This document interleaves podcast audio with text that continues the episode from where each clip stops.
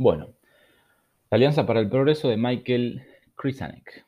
Mientras la administración Kennedy hacía preparativos para la invasión de Bahía de Cochinos, también estaba desarrollando planes para un masivo programa de ayuda que combinaría la ayuda exterior norteamericana con el apoyo a la reforma democrática. El presidente Kennedy estaba convencido de que era hora de encarar los antiguos males económicos y sociales de América Latina con otros elementos que las comisiones de estudio. Más importante, la administración Kennedy comprendió que Estados Unidos no podía seguir ignorando la relación entre revolución y pobreza en América Latina.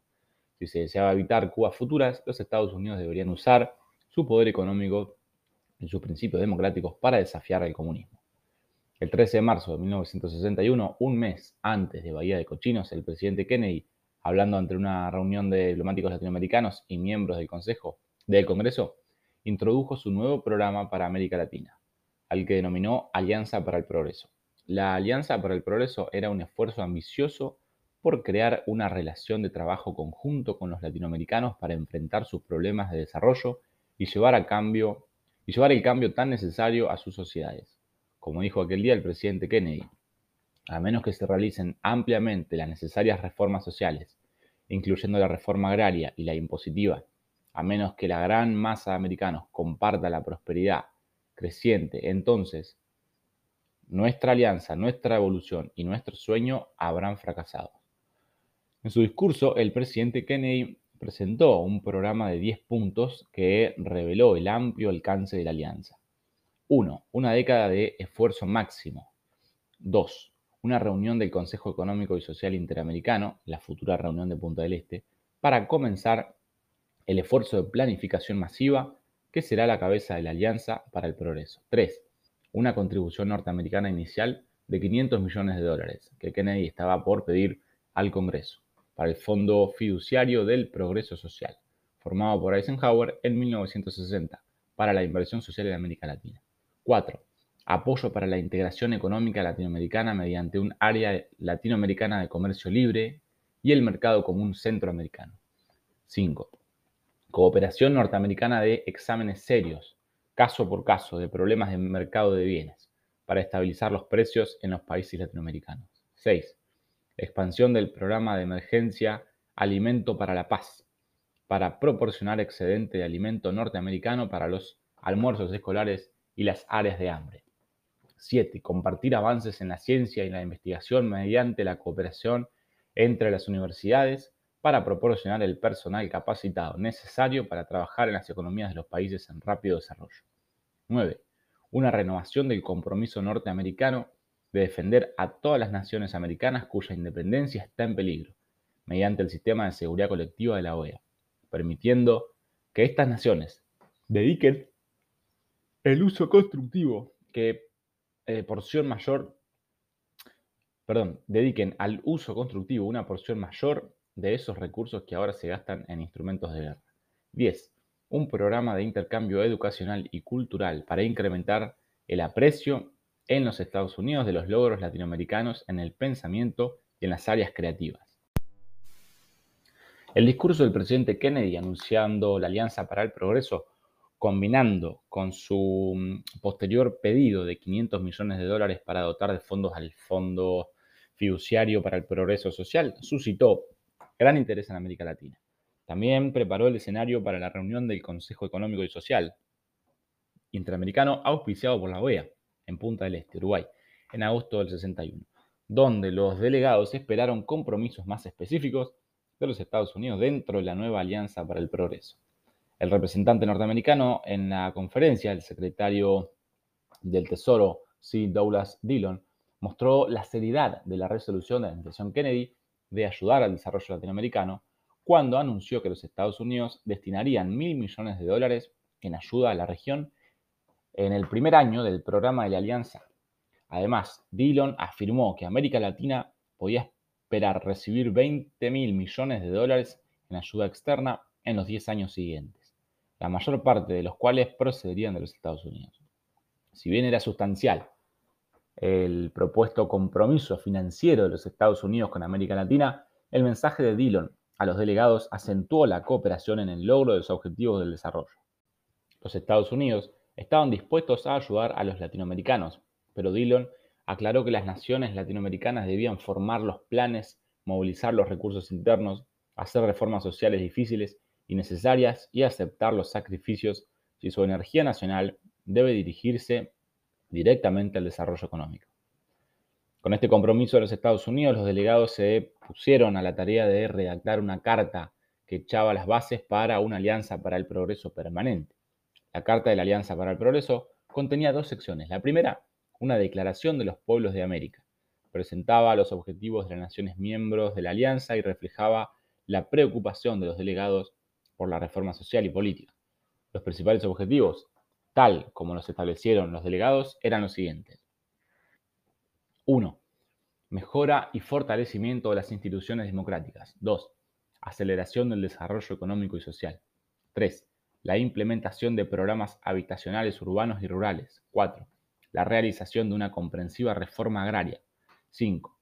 Abolición del analfabetismo. 6. Promoción de programas de salud y saneamiento. 7. Estimulación de la empresa privada. 8. Reforma de las leyes impositivas. 9. Desarrollo de justa legislación laboral y garantía de condiciones laborales satisfactorias. 10. El control de la espiral inflacionaria.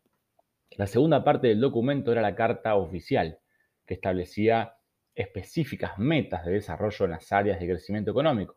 Por ejemplo, 2,5% per cápita por año.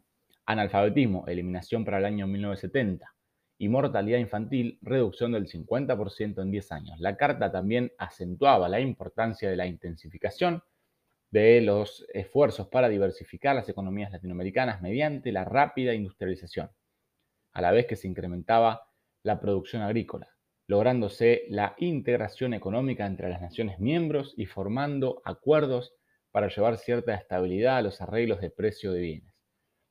La conferencia de Punta del Este fue un importante éxito para los Estados Unidos y ayudó a este país a recuperar la confianza de los líderes latinoamericanos, a pesar de algunos intercambios cáusticos entre el secretario Dillon y el delegado cubano Ernesto Che Guevara, en los que los Estados Unidos fueron acusados de usar la alianza como una nueva forma de imperialismo económico.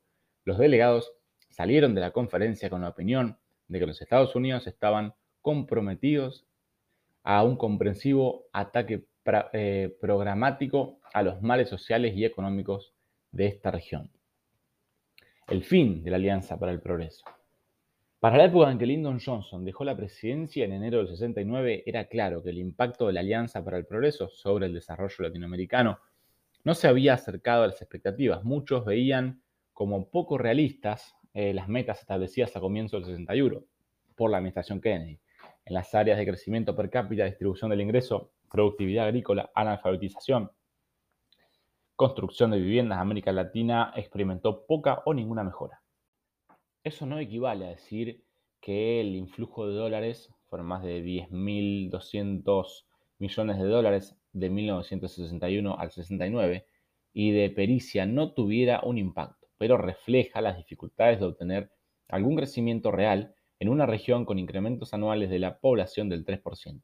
Los Estados Unidos vieron que a pesar del crecimiento económico, la población en aumento hacía muy difícil el logro de un desarrollo significativo.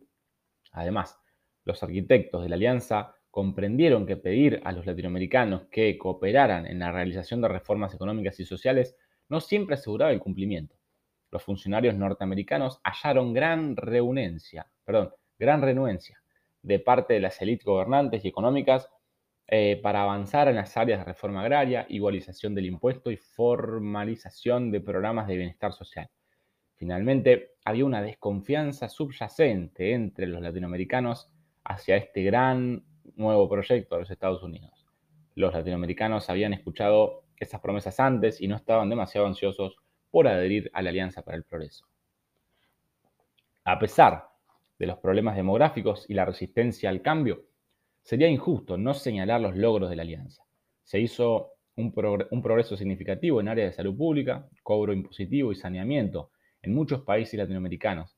Si bien el alfabetismo siguió siendo alto, el analfabetismo siguió siendo alto, la matriculación en la escuela aumentó espectacularmente durante los años de la alianza. La reforma agraria finalmente recibió reconocimiento como una cuestión política que necesitaba inmediata atención y en algunos países se dieron los pasos iniciales para redistribuir la propiedad. Más importante, la Alianza para el Progreso imprimió en América Latina un nuevo espíritu de desarrollo y una sensación de urgencia que serían esenciales si esos países debían enfrentar los desafíos de la modernización, como expresan Jerome Levingston y Juan de Onis, dos autores altamente críticos de la alianza. Sin la alianza, la experiencia latinoamericana en la década del 60 hubiera podido ser aún más turbulenta. Fue una cruzada espectacular y noble que derivó del idealismo excesivo y del gran optimismo. un impulso que fue disipado lenta pero indisputablemente en el encuentro con duras realidades económicas, políticas y sociales. Aunque en muchos eh, respectos la Alianza para el Progreso causó su propio fin, la administración Johnson hizo poco por llevar adelante el sentido de misión que caracterizó a, a las realizaciones norteamericanas con América Latina. Durante la administración Kennedy, para 1967, el Congreso, con la serena aprobación de la Casa Blanca, empezó a hacer cortes en las apropiaciones em, para ayuda en América, en América Latina. En 1969, la ayuda a América Latina había alcanzado un punto debajo de 336,5 millones de dólares, un significativo desvío en las brillantes promesas del secretario Dillon en Punta del Este. La declinación en la ayuda para América Latina durante la presidencia de Johnson también reflejó cambiantes prioridades en nuestra política exterior. El conflicto de Vietnam, estaba ahora en el centro de la escena y demandaba la atención completa del presidente y también una gran proporción de los recursos presupuestarios. América Latina nuevamente fue colocada en una posición inferior entre los intereses de la política exterior norteamericana cuando nuestros líderes optaron por combatir la revolución comunista en el sudeste asiático, antes de dedicar ayuda exterior a los problemas de desarrollo difíciles y tal vez insolubles de nuestros vecinos.